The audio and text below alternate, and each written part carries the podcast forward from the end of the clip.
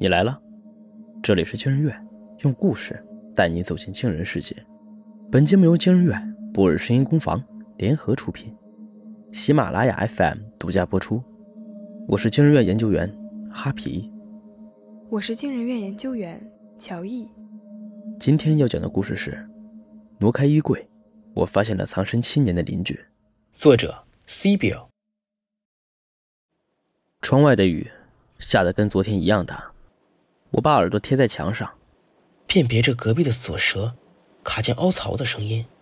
在瓢泼大雨的遮盖下，这声音不是那么明显，但随后响起的脚步声，让我确定，我的隔壁邻居正在外出，开启他的一天生活。等到脚步声远去，世界仿佛被仅有的雨声淹没。我将手伸进了墙壁的洞里，推开挡在洞口的木箱。穿过墙壁的大洞，爬进邻居的壁橱，像这样偷偷潜入邻居家的行为，最初发生在我搬进廉租房的第三个月。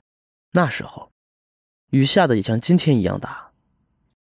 原本每天来给我送饭的阿姨和偶尔来看我的妈妈，不知为何没有再出现。当时还没有彻底坏掉的电视机跃动着雪花屏，二十四小时播放着暴雨导致的受灾情况，山体滑坡。房屋倒塌，农田被淹，已是见怪不怪。可怕的是，在看似安全的城市里，也有许多人因暴雨失去了踪迹。大雨下了一个月才转晴，再也没有人上门的第二个礼拜，我猜测他们，至少是妈妈死在了雨天，或触电身亡，或被大水冲走。如果妈妈不在了，她雇的阿姨自然不会再给我送饭。我的腿是瘸的。失去了食物补给的来源，但我还想活下去。当我的口粮剩下最后三袋曲奇饼干时，我终于注意到那个小孔，在我床边的墙上有一个拇指大小的孔，小孔的另一侧被什么东西挡住了。用眼睛望过去，只能看到黑漆漆的一片。等到邻居出门上班，隔壁房间没有一点动静，我就开始在墙上凿洞。我住的旧公寓。每层通排有五户人家，每户人家之间只有一墙之隔，而且墙壁很薄。刚搬来的时候，我经常听见住在我左手边的邻居和他女朋友吵架的声音。我花了一个多礼拜的时间，在墙上凿出了一个可以钻过去的洞。我庆幸自己的身材瘦小，因为我仅存的食物无法支撑我凿出一个能让正常成年人通过的洞。在凿洞的途中，我就知道。挡在洞口前的是一个木箱子，这个箱子被放在壁橱内，一直没有挪动过，所以邻居根本不知道小洞的存在。我移开木箱，从邻居家的壁橱里爬出去。邻居看起来是个生活十分随意的男生，打开的薯片和饮料到处乱放，冰箱里无序地堆砌着食物：鸡蛋、火腿、蜂蜜、巧克力，点亮了我活下去的希望。我一边狼吞虎咽地把薯片塞进嘴里，一边打量着男生的房间。除了面积稍大，室内布局跟我住的房间一模一样。邻居家的坐便器很干净，不像我的已经堵塞了。我坐在上面畅快地方便着，目光被洗手台上的牙刷吸引。两只牙刷，一蓝一粉。邻居的女友果然会经常在这里留宿。我的危险又多了一重。我得小心任何一个靠近的脚步声。我刷了刷牙，便早早撤去。结束了第一次探险之后，每次回家，我都会带回一点点食物，比如一个苹果、两个饼干。我就靠这点刚好能维持我基本生存需求的食物存活，所以我一直保持着最初瘦小的体型，能轻易的从那个不大的洞里来回。这样的生活，我重复了七年。今天我也像昨天一样，推开木箱，爬进邻居的壁橱，再打开橱门，来到属于我的天堂。我先去卫生间洗漱一番，然后走出来，靠着床沿坐在地板上，吃着拆封过的零食。我一向很小心，拆开的零食吃的不会超过三分之一，吃完后会放回原处。如果想躺在床上休息，起身后。会把被子恢复成原来掀开的角度，这没什么难度。正是因为我的小心谨慎，此刻才有资格躺在别人的床上，享受着免费的闲暇时光。邻居家没有电视，而手提电脑在他出门时会被带走，所以我躺在床上，一般会选择看几本书。邻居家的书籍很多，最近我在看以石村深月出道作改编的漫画《时间停止的校舍》，讲的是八名高中学生在大雪天去上学的诡异遭遇。整个校园里只有他们八个人，大门和窗户被锁死，而他们的手表和教室的时间都停留在一个时刻，不论是空间还是时间维度，他们都被困住了。漫画共有四册。但我只能找到其中的三册。我一开始就知道，这是个读不到结局的故事，但被名字吸引，我还津津有味地读了起来。主人公们推测出他们被困跟几个月前的自杀案件有关，也许死者就在他们八个人之中，但他们想不起来死去的是谁。正当我看到漫画中的男生阿冲消失时，电话铃声突然响了起来。现在是下午两点十五，昨天差不多在这个时候，电话铃也曾响过。其实不仅是今天、昨天，电话铃之前也曾响过，一连响了六天。电话第一次响起时，我被吓了一跳，因为在此之前，我没有发现邻居家还有座机，它像是许久没有用过了，被收到房间的角落里，罩着藏青色的防尘布，周围摞着好几叠的最新杂志和报纸。六天以来，来电显示的号码都是同样的四个零开头。我怕暴露自己，始终没有接起电话。我很好奇，是谁如此执着着拨打着电话？可惜的是，就算是在周末，邻居也会长时间外出，每回电话打过来，他都不在家。我直愣愣地盯着角落里的电话。我已经很久没有和别人说过话了，不得不说。我内心真的有一种冲动，想要不顾后果的接起电话，哪怕会暴露自己，也要跟别人说几句话。幸好，铃声在我冲动之前及时的停止了。最后，我拿走冰箱里的几只烤虾干和一把鱿鱼丝，回到自己的房间。住在我另一侧的邻居正在做祷告，他是一名教徒。我们没有打过照面，但我每晚都会听他向上帝祷告。他的声音很温柔，念马太福音的时候，总会让我想起爸爸。他说主曾显现神迹，保佑幼时的他免受病痛的折磨，所以他信奉耶稣，每个周末的上午都要去教堂做弥撒。可后来他的主没再保佑他，他在最后一次去教堂时，半路上失控的卡车撞向了我们，爸爸跟主走了，我的腿也瘸了，我的腿瘸之后。就再也不去学校，成天待在窗帘紧闭、密不透风的房间里。有时妈妈下班回家，我会对她说：“我看到了爸爸。”妈妈说我疯了。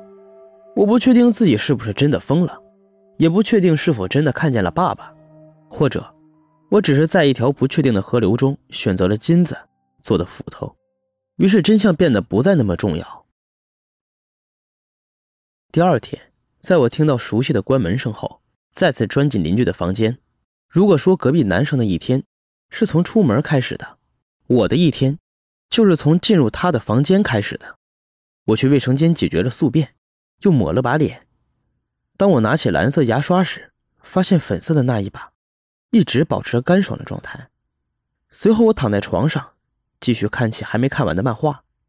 除了一个叫清水的女生接在阿冲后面消失，整个故事仍处于迷雾之中。不知过了多久，漫画里的人物被我看出了重影。伴随着袭来的困意，我不由得睡了过去。我又梦见了妈妈，梦中她说我疯了，说我应该要静养，然后让我搬到这个一层铜牌有五户人家，无论是洗澡、烧饭、做爱、吵架，都能被听得一清二楚的廉价房里。下一秒，他们不见了。做饭的阿姨坐在房间里。低头碎碎的念叨着什么，我正想走近她，却听到身后响起了电话铃声。鬼使神差的拿起了话筒，听到了做饭阿姨的声音，她一直重复着：“你为什么不来？为什么不来？刘周，你终于接我电话了。断断续续的说话，夹杂着电流声，将我从噩梦中解救出来。我这才惊觉，因为刚才梦中的情节，我不自觉的接起了房间里的电话。我瞥了眼时钟，已是四点五十，电话来的比平时都要晚。刘周是隔壁男生的名字，我沉默着没有开口，怕是我挂掉电话，对方又快速的说了下去。我不知道你是不相信，还是在生我的气。自从上一次通话后，你的电话就再也打不通了。今天在拨电话前，我犹豫了很久，猜你大概是嫌我烦了，想着今天要是你再不接，我就放弃。我总觉得对方的声音有些耳熟。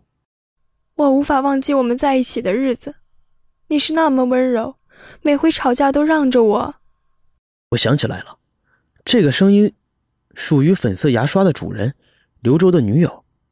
她很久很久没在公寓出现了，不过她说话时习惯性的拖长的尾音让我印象深刻。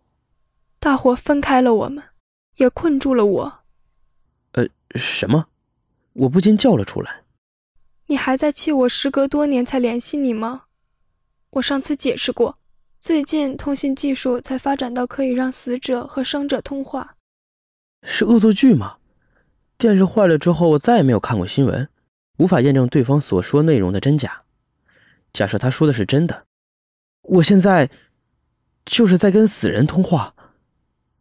等我回过神，指针已经转向了五点三十分，差不多是男生快到家的时间。我急忙单方面挂掉了电话，拿了些吃的，匆匆钻回了房间。隔壁的教徒邻居又在做祷告。很多事情一旦有了开始，便会一发不可收拾。我假装成刘周，替他接了一个礼拜的电话，即便我扮演的是一个沉默聆听者，也开始期待起每天有人打电话来跟我说说话。而这位女友话中透露出的生活细节，让我相信她的身份没有造假。在又一次挂掉女生的电话后，我主动摁下了拨号键，想联系一些自己想联系的人。可我摁了几遍电话号码，无一例外，都得到了“您拨打的电话是空号”的提示。我悲凉的想：爸爸走了，连我都忘记了他的手机号，还会有谁记得呢？况且，我搬过家，没有一部属于自己的电话。原本我和爸爸之间可能存在着联系，被彻底切断了。我伸出手，下意识地输入另一号码。当铃声响过三下，电话通了。喂，哪位？电话那头的声音跟记忆中的如出一辙。我忽然语塞了。时间在电话线里游走，沉默将彼此的距离拉得更长。哪位？对方又重复了一遍。我丢失了昨晚在内心筹备的言辞，忘了自己要说什么。他骂了一句：“有病吧？”就把电话挂断了。我又打。是我，对方没有认出我的声音，不耐烦地说：“你再敢打来，我就要报警了。”妈，是我。名为沉默的烫手山芋被丢到了对方那边。良久，他才自言自语道：“怎么会？怎么可能？”我说：“你还不知道吧？最近的通信技术发展到可以让生者和死者通话了。”他仿佛记起了什么。了然的，哦了一声。哦，你打给我想做什么？我想和好。爸爸的死和我的残疾给了我双重打击。我缩在自己的安全角落里，不愿意出去，也不让别人进来。我忽略了你的感受，甚至还恨过你，把我一个人扔出来，扔到陌生的环境里。我，我没想到后来的事。我很难过。七年前，要不是为了看我，你也不会在暴雨天出门，就不会出事死掉。开什么玩笑！我好好活着呢。七年前死的明明是你。暴雨停下后没几天，家人公寓因为煤气泄漏发生爆炸，引起特大火灾。事发在凌晨，在家里做着美梦的住户都死了，你也不例外。你骗我！如果不是你在暴雨天出了事，那几天为什么阿姨没有上门？你也没来看我，为什么？为什么没有人来？因为你有病啊，整天神神叨叨的。我得摆脱你这个累赘，才能过我自己的生活。我给你租了房子，让你自生自灭，算是仁至义尽了。你别再打来了，真是的，做鬼也不放过我。谁呀？电话那端一个男人在问。推销的。妈妈说。一瞬间，语言的洪流冲破了闸门，奔向我。每一个朝我打来的波浪，显示着锋利的形状。等潮水退去，刘周已经站在门口。啊，原来已经六点了。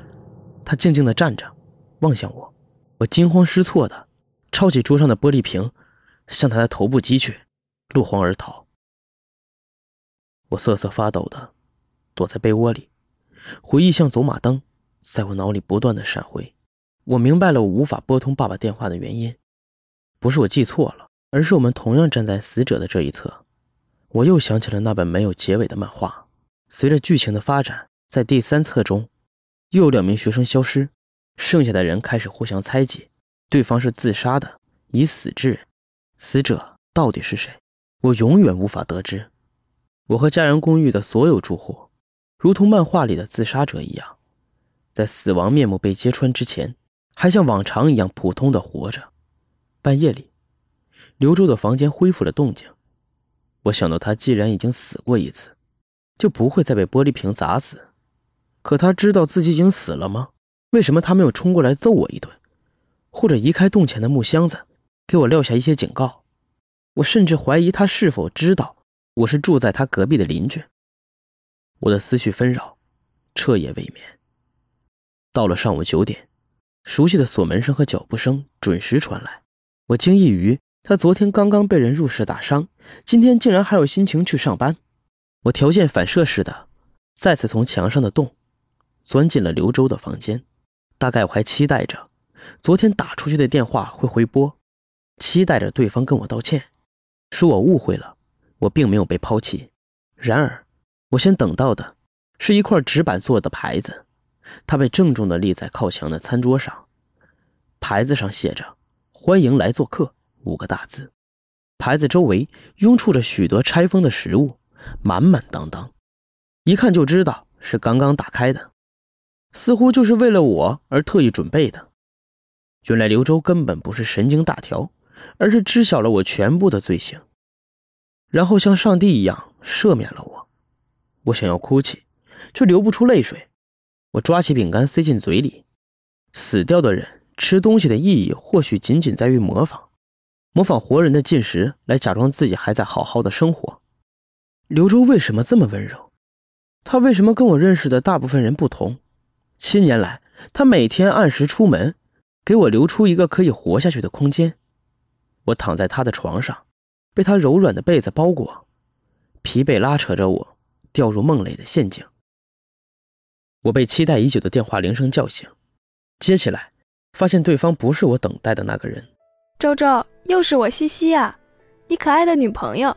你猜我在哪儿？bingo，我就是在佳人公寓。可惜大火之后，这里无人接手，变成了一片荒地。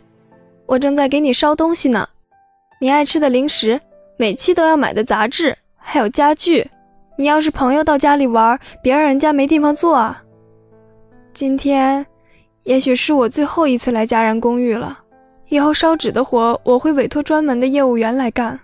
我明白你之前拒接我电话的意思，我一直都懂。人不能活在过去，而我控制不住自己的心。我们明明那么相爱，为什么一定要被分开？我不甘心啊！我常常想，大火燃起的那晚，要是我没有赌气回家就好了。我自杀过好几次，都没有成功。爸妈每天轮流陪着我，不让我犯傻。最近我才发现他们苍老了许多。我以为我被困在了有你的时光里，现在我领悟到这只是假象。时间在所有生者的身体里匀速前进，不会对我和爸妈格外开恩。这回轮到我勇敢了，我要勇敢地迈出前进的步子，守护我爱的人。我坐在地板上，一边听着女生的自白，一边见证了床边一张椅子慢慢现形的过程。不到五分钟，刘柱的房间里开始充盈着越来越多的物件：水果、薯片、杂志、玩偶。原来刘周房间里的东西都来自于他的女朋友。我忍不住要开口，让他给我烧漫画的第四册。转念一想，又觉得结局已经不重要了。再见了。挂电话前，对方伤感又决绝地说：“一封粉色的信。”从一角开始，逐渐的显露他的全貌。他从半空中悠悠的飘了下来，我伸手去接，信封上写着：“To，刘周。From，西西。”恍惚间，我看到了爱的形状。它是流淌着的，从一个个人身上流过，依旧不吝啬的留下它的温度。当一个人得不到爱的时候，仅仅看到这个世界。有爱的存在，便也会感到发自内心的满足。这一次，我没有在五点半前爬回自己的房间，我一直等到刘周回家，把西西的信交给他。我对他说：“别再早出晚归了，哪有鬼这么惨，死了还要每天去上班？”哼，有啊，可怜鬼！我被他的冷笑话逗笑了。下一秒，我收敛笑容。不好意思的望着他，如果不嫌弃，以后我就要来找你打发时间了啊。刘周不说话，摸摸我的头，邻居的祷告声在我颅内回响。至于别人，暂时不戳破他们的美梦吧。